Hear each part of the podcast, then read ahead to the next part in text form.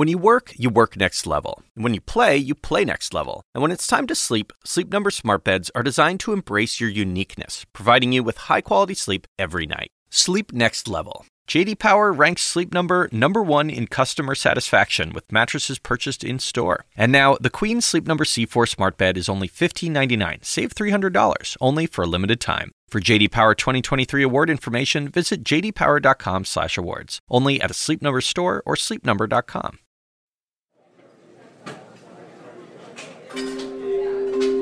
A few years ago, Dr. Rana Awdish went out for dinner with a friend to celebrate a major milestone. She had just completed a three year fellowship in pulmonary and critical care at Henry Ford Hospital in Detroit.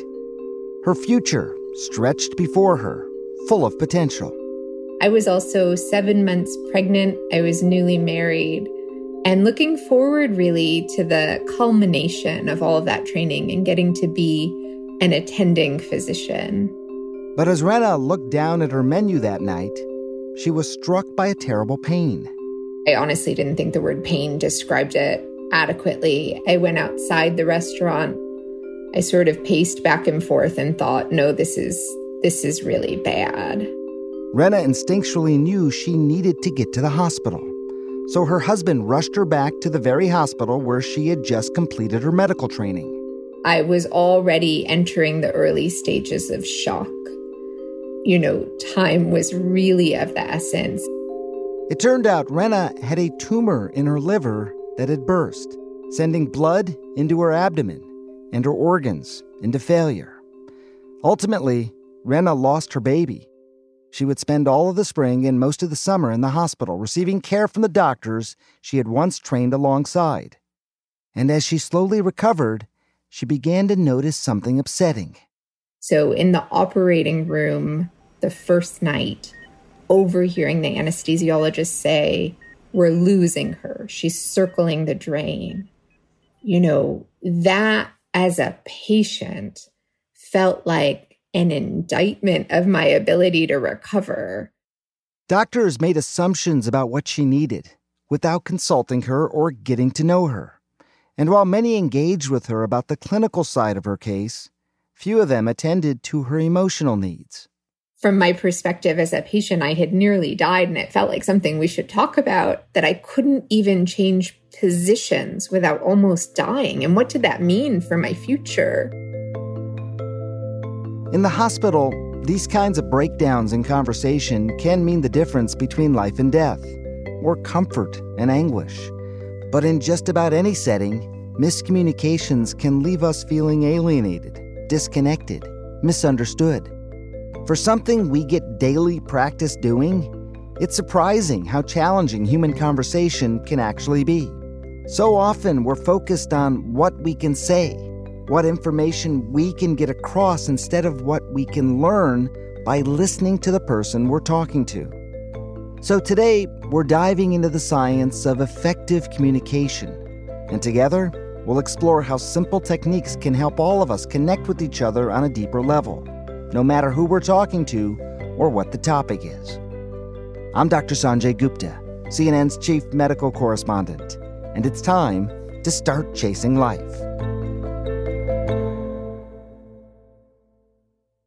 Okay, so I'll tell you the number one question I get anywhere in the world, this is not just an American problem, is um, some version of how do I change the way someone else is talking? Celeste Headlee is the author of the book We Need to Talk how to have conversations that matter. She also gave the TED Talk, 10 Ways to Have a Better Conversation, which has been watched now millions of times by people all over the world, myself included. When I give a speech on conversation, I will always get some version of how do I get people to stop interrupting me? How do I get people to stop going on and on and on? But before Celeste became an expert in conversation, she had a self realization. I'd always thought I was good at conversation, and it turned out, nope. I'm good at at engaging with people and connecting with people.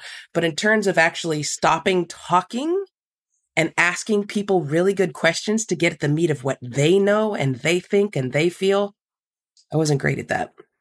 Celeste's personal and professional journey to become a better conversationalist began in 2009.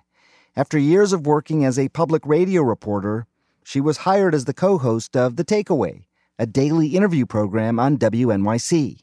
A reporter doesn't have to structure a conversation the way a host does. A reporter, I can ask questions in any order I want to. I'm going to edit them later. So it doesn't really matter. But for a, a, host, you have, you're arcing a conversation with a beginning and a middle and an end. And how you ask a question really matters. So I started doing research into how to have that kind of conversation.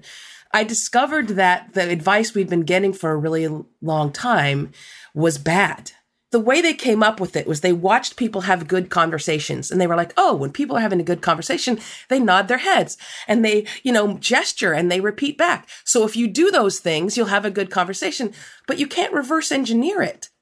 So what do you, what do you, what is it that you tell people to do? The first thing I would say is uh, focus on asking questions. We don't ask enough questions. Questions are so powerful at making other people feel heard. Not even necessarily your first question, but there's a special power to follow up questions that makes people feel uh, that they are liked, that they are heard, and that you're listening. Probably because follow up questions require you to listen to what they're saying, right? You wouldn't have a follow up question if you didn't hear what mm. they said. But we focus so much on what we're going to say. Right when we go into conversations with people and we we don't focus very much on what it is we want to hear. I mean, people have this desire to fill the silence, like even a brief millisecond of silence, and sometimes you just stop talking, like you said, and the person you're interviewing actually has a lot more to say and maybe some of the best things that they were just sort of waiting, you know, to be empowered to say it. That's really true. If you are um speaking to someone, you don't have to jump right in. You know, it's interesting. They did a a global study into how much space people leave between somebody ending their sentence and the other person responding, right? And the global average was less than half a second. Huh. I mean, think about that for a moment, right? I mean, there was no way you heard all the way to the end of what somebody said, processed it, mm. and came up with a response in less than half a second. That that is that is interesting, and I think you said in your talk, or you quoted somebody saying people are generally listening to reply versus listening to understand. Stephen Covey. Stephen Covey, right? Yeah, that's a good one. It turns out listening is much more difficult for us. Um, even though it's more beneficial for us. We know that people who, the less you speak in a conversation, for example, the more likely you are to enjoy it your, your enjoyment of the conversation goes up as you talk less. And yet that listening component of it is very, very difficult. And that's partly because, you know, we know from research out of Harvard that talking about yourself, like your interests, the things you know, the things you like, activates the same pleasure center in the brain as sex and heroin, right? It's inherently pleasurable to talk about yourself. But the listening component is a much more deeper and fulfilling pleasure you walk away with a more joyous sort of experience you're saying right? If you if you listen yeah because you'll get a serotonin you get the serotonin surge. sort of. and the oxytocin the mommy's hug hormone. The cuddle hormone the the i want to yeah. develop a real relationship with this person. Were you surprised when you started doing this research? I mean was there something that you first came across that made you think oh my god i've been doing this all wrong i mean yeah, I mean, I think the biggest surprise for me was the one, um, and it's one of the rules of don't equate your experience with others. That was one of the biggest surprises for me, and and that particular rule is, is our tendency when someone tells us about something that's painful or a struggle that we will tell them a similar story in response. I'm not talking about someone saying, I went to see the Avengers movie and you say, yeah, me too. I'm talking about when somebody says, like, my dog died and you say, oh my God, I'm so sorry. My dog died a couple years ago. Took me forever to get over it. I um, char- started reading the work of a sociologist named Charles Derber, and this is a, a phenomenon he identified as conversational narcissism, um, which is, it's a terrible word for just our tendency as human beings to turn conversations back to the subject we know best, which is ourselves. And it's especially pronounced in these situations which are tough because we don't know what to say. We think it's empathy. We think that what we're doing is expressing empathy, but that's not the case. I think partly, you know, for a really long time, we've started conversation by watching individuals either conversing or talking.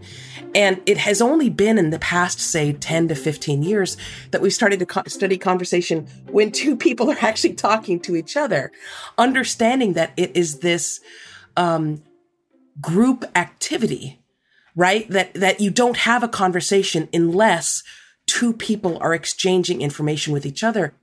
You're exchanging information. You are getting into a groove, would you say, with the other person? I mean, there is a cadence and flow, right? But I think then I'm then like, when do I talk? When do you talk? You know, like I'll start to understand your flow, and you'll understand mine, as if it's a good conversation. There is often inherited awkwardness in conversations as we try to sync up our conversational style with another person's. And we tend to overestimate the impact of that awkwardness. We're so self focused on the way we're screwing up that we didn't notice at all that somebody else did something that they think was awful, right? Um, so yeah, there's there's an inherent sort of, as you say, ebb and flow, but it's there is an inherent sort of adjusting. And speaking of awkwardness, I've got to say, two and a half years of screen time has done a number on all of us. So we know that uh, Zoom fatigue is a real thing, and and part of that is because, you know, conversations are really high cost um, cognitively. They require energy. They require focus. The thing is, is that the benefits that you get are, are higher even than the cost, which is why you'll come away from your conversation either on the phone or in person feeling better. But on video conferencing, the high cost is even higher.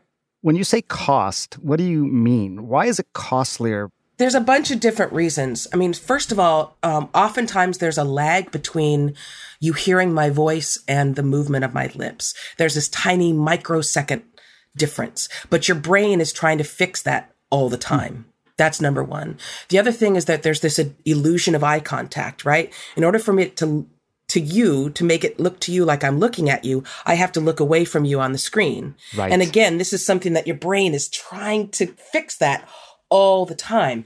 Also, we're not really getting that biofeedback that helps us understand what somebody's saying.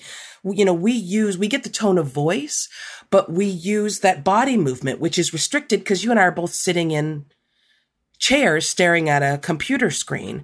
A- another reason is that we, we often don't have only that that Zoom or or uh, Microsoft Teams tab open, right? We have other tabs open all over our screens, and our brains are focusing on those other tabs all the time. Right. Will you, Celeste, have a conversation with anyone? I mean, someone you deeply disagree with? You know, I've tried to reach out to talk to people who I knew did not share my thinking on some scientific issue. I thought, okay, I'm going to show up with data and logic and evidence and facts. Here we go. This should be a layup, you know, maybe a slam dunk, but it's not. Yeah. And the only thing that would change people's mind is an empathic bond anyway. So if you haven't made an authentic connection with them, mm-hmm. none of your data or statistics are going to matter at all. They have to feel heard, which means you have to come from this place of either deep curiosity or deep understanding. The, the the the logic, the data, the evidence, it's not going to hit the mark unless you've made that connection. And you know, I've I've done a lot of workshops for different medical organizations, and there are two things come to mind for me. Number one is that we know that um, doctors in particular begin to lose empathy in their first year of medical school. Like it's not after years. Really? Yeah. It's not after years of treating patients. First year of medical school, which means that's being taught to them. Something in the teaching itself is training them to harden themselves to, to become, uh, resilient by losing empathy. That's the first data point. The second one is that listening skills among doctors is abysmal. Doctors and and lawyers are among the worst at assuming they know what someone's going to say. And as soon as they know what someone's going to say, they can do performative listening. They can continue nodding their heads and looking at the mm-hmm. patient, but they're not listening anymore. They're just waiting for the person to stop talking so they can tell them what the diagnosis is or, or whatever they think is, you know, going wrong we are not training our medical professionals in how to continue to be resilient in a job that can really test your empathy um, without losing empathy. How do you maintain this job without losing that connection with other people? And how do you really listen? As Dr. Rana Awdish's story revealed at the beginning of the episode, a lack of connection in conversation can have a profound effect on the patient experience. After the break, we return to Rana to find out how her near death experience transformed the way she communicates with patients and inspired her to train other physicians to do the same. But first, a quick favor. We're working on an upcoming episode about grief, losing a loved one, a home anything that you cared for. If this is something you've ever struggled with or overcome, we'd love to hear your story. Record a voice memo, email it to asksanjay at cnn.com, or give us a call at 470 396 0832 and leave a message. We might even include your story on the podcast.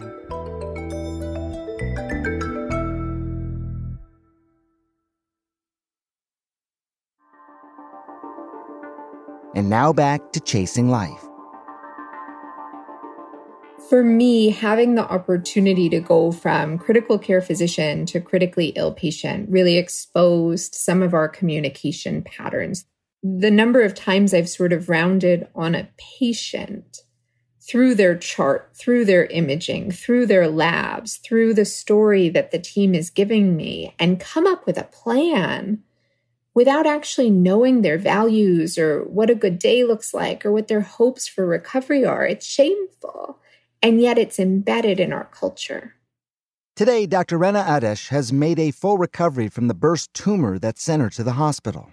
And she's now the director of the pulmonary hypertension program at Henry Ford Hospital in Detroit. She's also one of the founders of a new training program for doctors called CLEAR.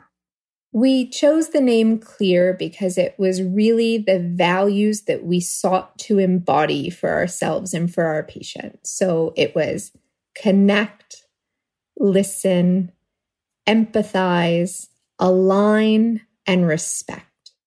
The Clear training program is unusual in that it pairs doctors with improvisational actors.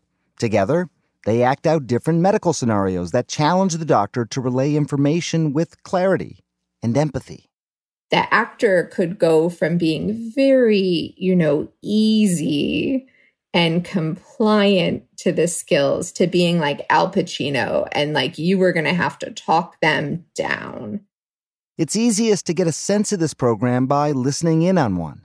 So, Rana sent us a recording.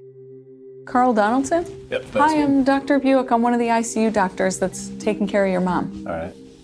So I wonder if this is a good time for an update. Yeah, it's a good time as any. Eh? Okay. In this recording, the doctor you're hearing is a real trainee, and the patient is a trained actor. The doctor's job here is to explain to the patient that his mother may not survive a serious infection. The infection is in her lungs. She's receiving antibiotics for that. However, there's another part of this that's more serious. The infection spread from her lungs to her bloodstream, and when that happens, sometimes other organs are damaged. What your mom's body is showing us signs of now is that the damage happened in her lungs. While the antibiotics are reversing the infection, they cannot reverse the damage that's been done in the lungs. So, over the next few days, we're hoping to see signs of recovery, but there is a possibility that she may not survive this. You said yourself over the next couple days, you know, you're gonna check things out, but maybe she's just on the wrong drugs. Maybe you guys are are screwing up your care. Like I'm trying to handle things the best that I can. I trusted that you guys would, and I'll just g- give her different antibiotics, or maybe more of the ones that you have right now. Like, w- would that help the problem at all? It sounds like it's really hard to trust that the doctors are doing the best thing for your mom. When she ends up like this, yes. We're going to be with you each day to help walk you through what to expect and what comes next. Well, I'll tell you what, we are.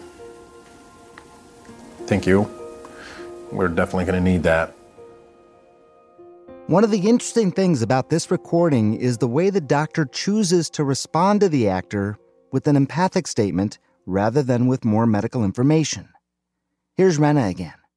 I think what you're seeing there and what what is so often the case in the ICU is that there is mistrust or anger that's directed at the physician or the team, a sense that maybe we're not doing everything that we could. And it's so easy to respond to that defensively.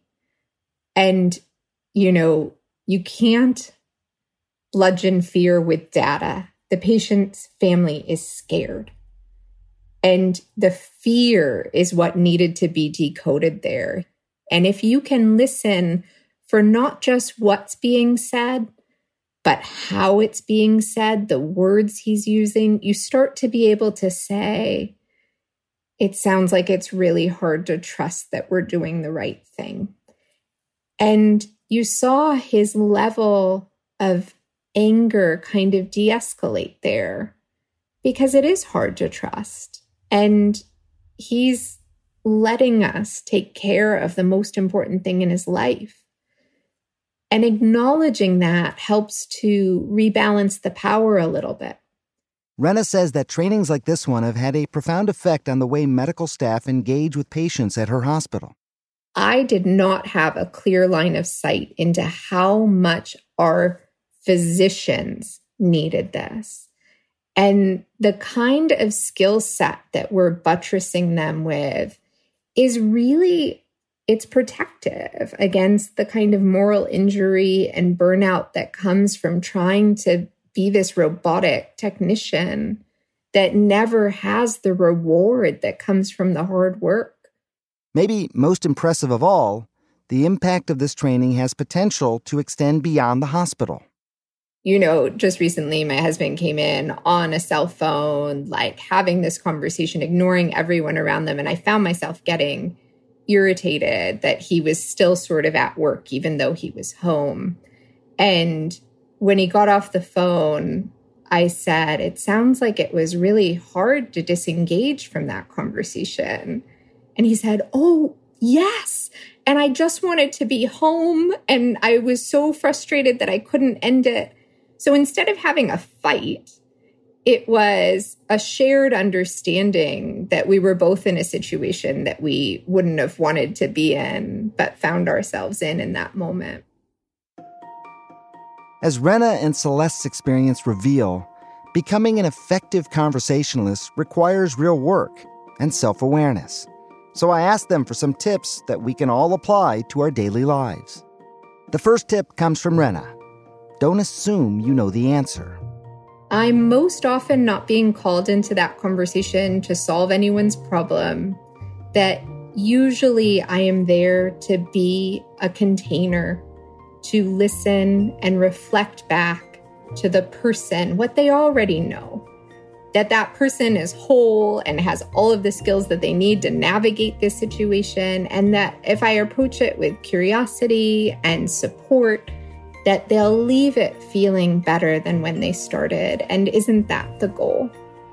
Tip two is from Celeste Headlee ask the right questions. Who, what, where, when, why, and how. Try to stick to those because those are going to be open ended questions.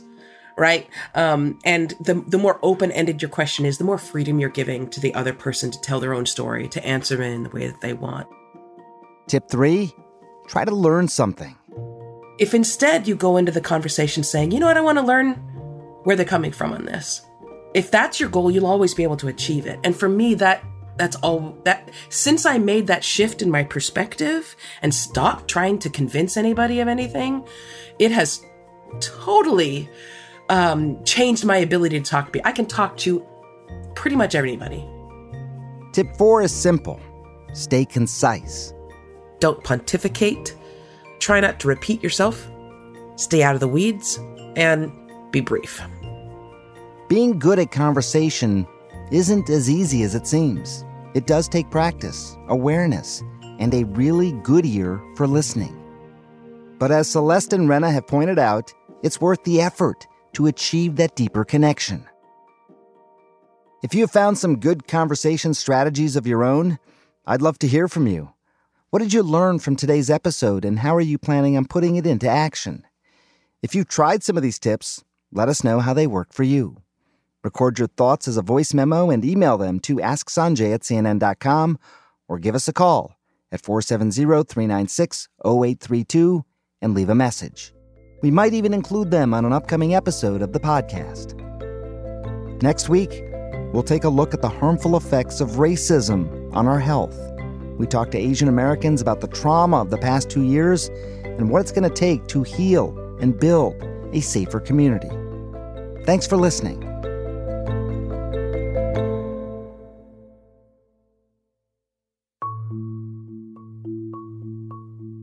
Chasing Life is a production of CNN Audio. Megan Marcus is our executive producer.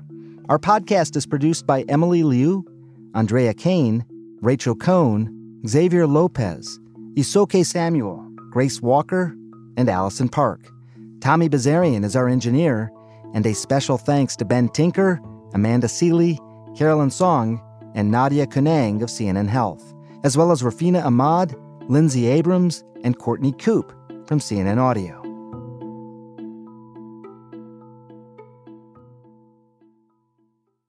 We all do things our own way. And since the way that each of us sleeps is unique, you need a bed that fits you just the right way. Sleep Number smart beds make your sleep experience as individual as you are, using cutting-edge technology to give you effortless, high-quality sleep every night. JD Power ranks Sleep Number number 1 in customer satisfaction with mattresses purchased in-store. And now, the Queen Sleep Number C4 smart bed is only $15.99, save $300, only for a limited time. For JD Power 2023 award information, visit jdpower.com/awards. Only at a Sleep Number store or sleepnumber.com.